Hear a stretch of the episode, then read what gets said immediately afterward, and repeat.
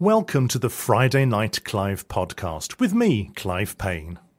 In this podcast, we look back at the amazing charities, organisations, and people we have chatted to over the past few months, all of whom have interesting and important stories to tell. Now, we've all noticed and felt an increase in the price of food, energy, and petrol over the last few weeks. I filled my car up today, you know, and it cost me £75 and 15 pence, and it's not a particularly big tank. Now, inflation has hit its highest level in four decades, which is the main cause of our cost of living squeeze. Now, we hear about fuel poverty, that's to do with energy, but what is this and what help is available to ease it? To help us understand more and to find out more about what help is available, I talked to Sue Anderson Anderson from the charity Step Change. And I asked her, first of all, to tell me all about the charity and uh, how it helps people. So, Step Change is the UK's largest specialist debt charity. We help people who get in touch with us either online, where we can take them through full debt advice, or by telephone. We don't do face to face advice, but we do help hundreds of thousands of people every year get on top of their finances. And how long has Step Change been in existence, um, Sue? Step Change was established about 30 years ago, just coming up for 30 years ago, hmm. originally under the name of the Consumer Credit Counselling Service. And if we take ourselves back to that time in the early 1990s, the world looked quite different. Hmm. Um, and at that time, most of the debts that the charity was dealing with were to do with um, consumer credit, like credit cards, personal loans, and that sort of thing. Right. Okay. So, it, so it, literally started at that point, but I guess it must have evolved because there's different types of debt now uh, that people can find themselves in. So, how have you modified the service to fit the demands of today? The charity's operating environment has changed a lot over that period. So the kinds of debts that people face now are very much wider and more varied, um, and the way that the charity works has had to evolve as a result.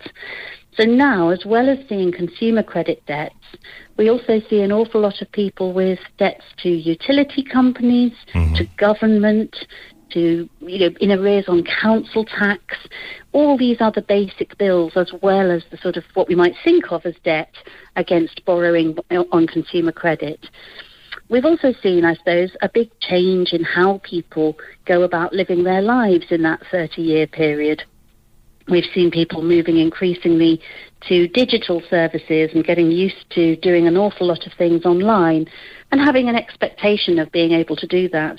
So, debt advice, just like any other service that people might use, has had to move with those times and, and keep up with that, which means that now people have a lot of choice about how to go about dealing with the problems they might have. And we know that some people don't feel very comfortable talking to someone on the phone. Mm-hmm. And for people like that, you know, online debt advice can be very much the way forward. Whereas for other people, that's actually part of the, the benefit having an advisor who can explain and talk talk people through things. So it's very much now horses for courses. People can get the service in the way that they need. And the thing I suppose that hasn't changed in that period is the principle that actually you put the client at the centre. Someone who is in debt and who has a need to address that debt doesn't just need an off the shelf, one size fits all solution. Um, what they need is to actually have a proper debt advice session that can look at all their incomings and outgoings, their personal situation, and then come up with um, a plan of action for what the right way to address that might be.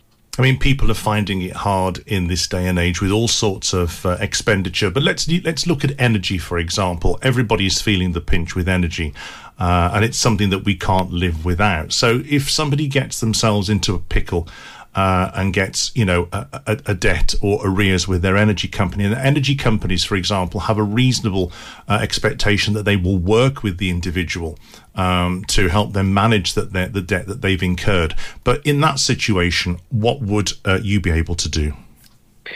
In that situation, it's really best if someone just has one kind of debt, one kind of problem, to work with the provider um, and work with their energy company to come up with a plan.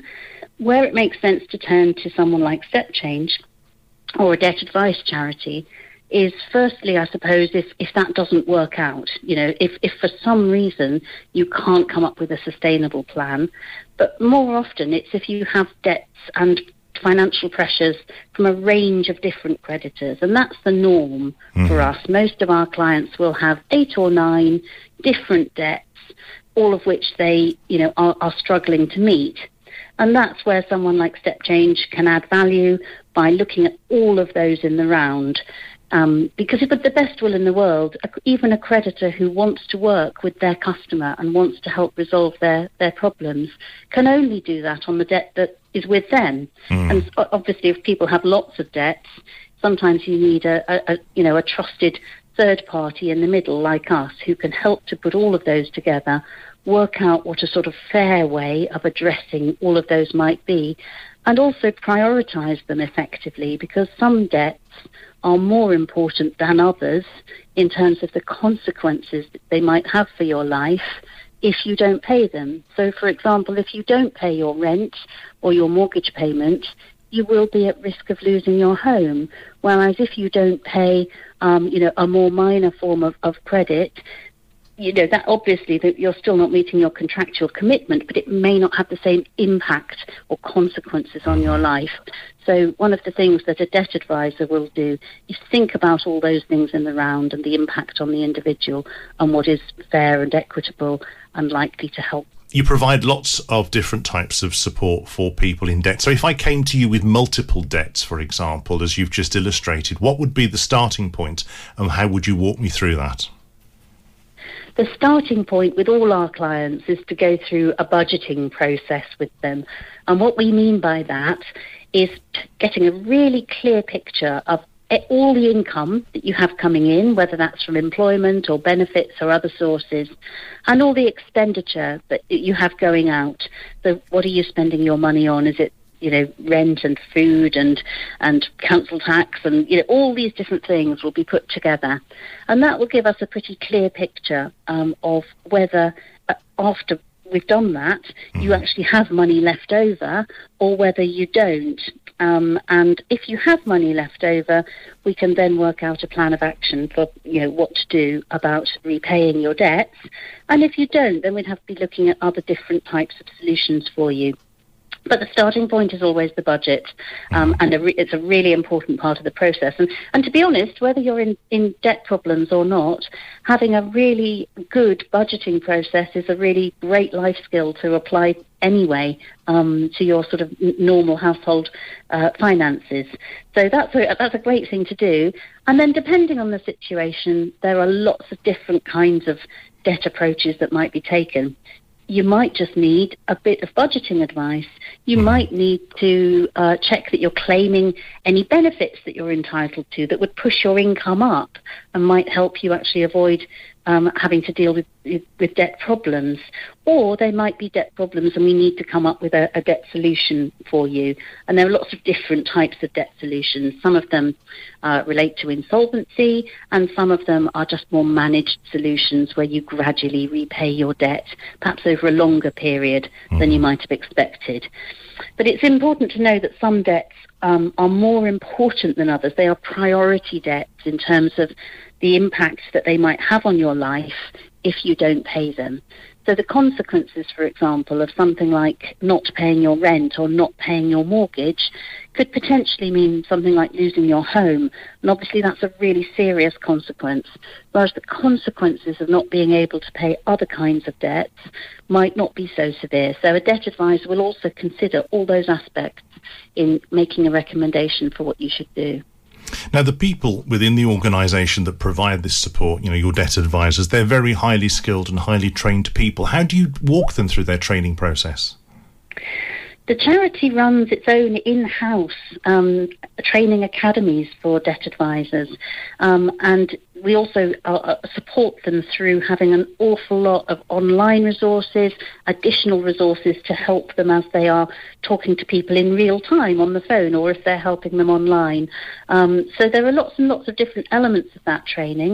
Uh, but as a regulated business, Um, we are not just a charity, but we're also authorised by the Financial Conduct Authority. So maintaining high quality training, high quality advice is very, very important to us. Mostly, of course, because that's what our clients need, but also because you know we have regulatory responsibilities to be able to demonstrate how we do that. So it's a very credible process and one that you can trust. I do know for, uh, that the Financial Conduct Authority have, as you quite rightly say, very very high and very strict standards, and they won't tolerate any anything that falls outside that parameters. So, you know that that's a really good testament to your you know your advisors within the organisation that they are going to give the very best that, that they can, as, you, as you've just said. Um, you're a charity, as we've been talking about. So, how are you funded, Sue? Because you can't do all this without either donations or funding or whatever. So, how does that work? That's a great question because most people, when they hear the word charity, will, will often assume that that means we're, we're funded through charitable donations from members of the public. Mm-hmm. And that's not the case with us. Um, for pretty obvious reasons, um, we don't want people who have used our service or benefited from it to then be asked to, to pay money for it. You know, no. if you've been in financial difficulty, that would be quite inappropriate.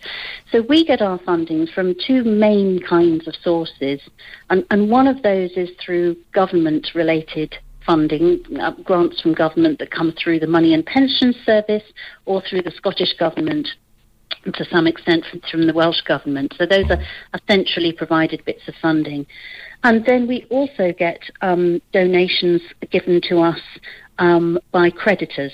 So the creditors that we work with recognise that their customers are getting a service from us, mm-hmm. um, and also that they themselves are getting you know, often money repaid to them, people who are re- trying to repay their debts to them that might not otherwise be coming in. So, in recognition of that, um, they help to fund us and, and provide us with uh, probably the bulk, actually, of, of our funding. Um, but it's a complicated picture. We never have quite enough money to do all the things we would like to do to help our clients. Um, and I think in the situation we're looking at now, where we're going to be seeing lots of people who perhaps need different kinds of advice that perhaps we're not, you know, set up to uh, to be funded for. You know, we have to be careful about how we go about doing that and, and create good value in the services that we're providing. Sure. Now, when we use the word debt, generally people, you know, think, "Oh, crumbs! I don't want to get into debt." Now, not all debt is a bad thing because we invariably have mortgages. We invariably, uh, you know, if we don't own our own property, we pay rent to our landlord. We may have a loan on our car, for example, or anything else. So, can you explain to me the difference between what I call ordinary debt and bad debt? Because debt is only bad when it when it goes badly wrong, isn't it? Exactly. So we are in a situation where many of our lives, all of our lives really, to some extent will depend on borrowing. You know, we, we probably all end up borrowing in some way to fund how we live our lives. And that only becomes a problem if it gets out of control and we can't afford to repay that borrowing in the way that is expected. Um, and we call that problem debt. So the kind of debt that we might be carrying fairly routinely, you know, anyone who has a mortgage, anyone who has a contract with a utility provider, you know, maybe at some points in, in credit and some points in debit and, mm-hmm. you know, and, and carrying that kind of debt. What we think of as problem debt is when you simply can't meet all the commitments that you have and still afford the basic essentials of life. If, if that's where you are, then that means you are going to need some help and some debt advice. And, you know, when we talk to our clients, we often find that people have struggled on for a really long time trying to cope on their own mm-hmm. before they seek debt advice. And one of the things that people typically do is to try to keep up with all the commitments they have. They might take out some more borrowing and it gets more expensive because their credit status is less good.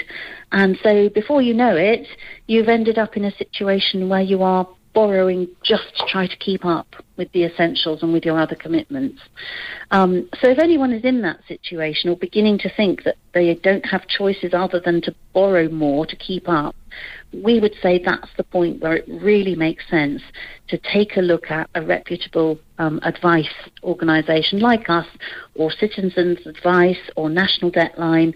Um, you know, just have a look at what the charities can offer you, because you may find that there's a better solution than simply borrowing more and at higher cost and getting into a bigger spiral.